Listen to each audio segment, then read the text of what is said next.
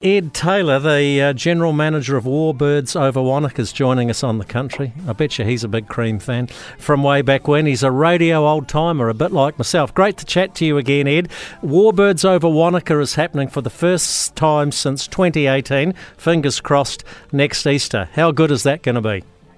Absolutely fantastic, Jamie. We had our tickets go on sale at nine o'clock this morning, and uh, I tell you, it's been going off. Uh, there's been huge pent up demand. We're still nine months out from the event, but uh, people want to come, and uh, you know, it's it is um, a big event for this region, as you know, in the Southern Lakes.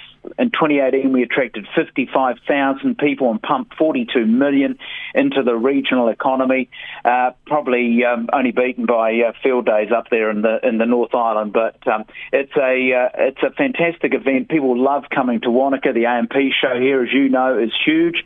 So uh, so's Warbirds over Wanaka, and we're going to be back next Easter. And uh, if people want to get their premium tickets, they should get in now through Ticketek because uh, they are going off. We'll always have plenty of GAs uh, to rock up uh, nearer the air show to grab those tickets. But uh, yeah, we're on sale and uh, looking very excited for this uh, this air show. And Easter falls on from March 29 to April 1 next year.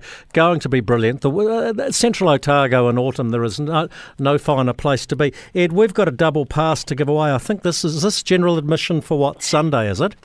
Yeah, general admission on the Sunday, and I actually people ask me. They say, "What's the best day?" We're at a three-day event. Friday's the practice day, which is a great day to come to see all the ground exhibits and the aircraft are all flying. It's just not a formal air show.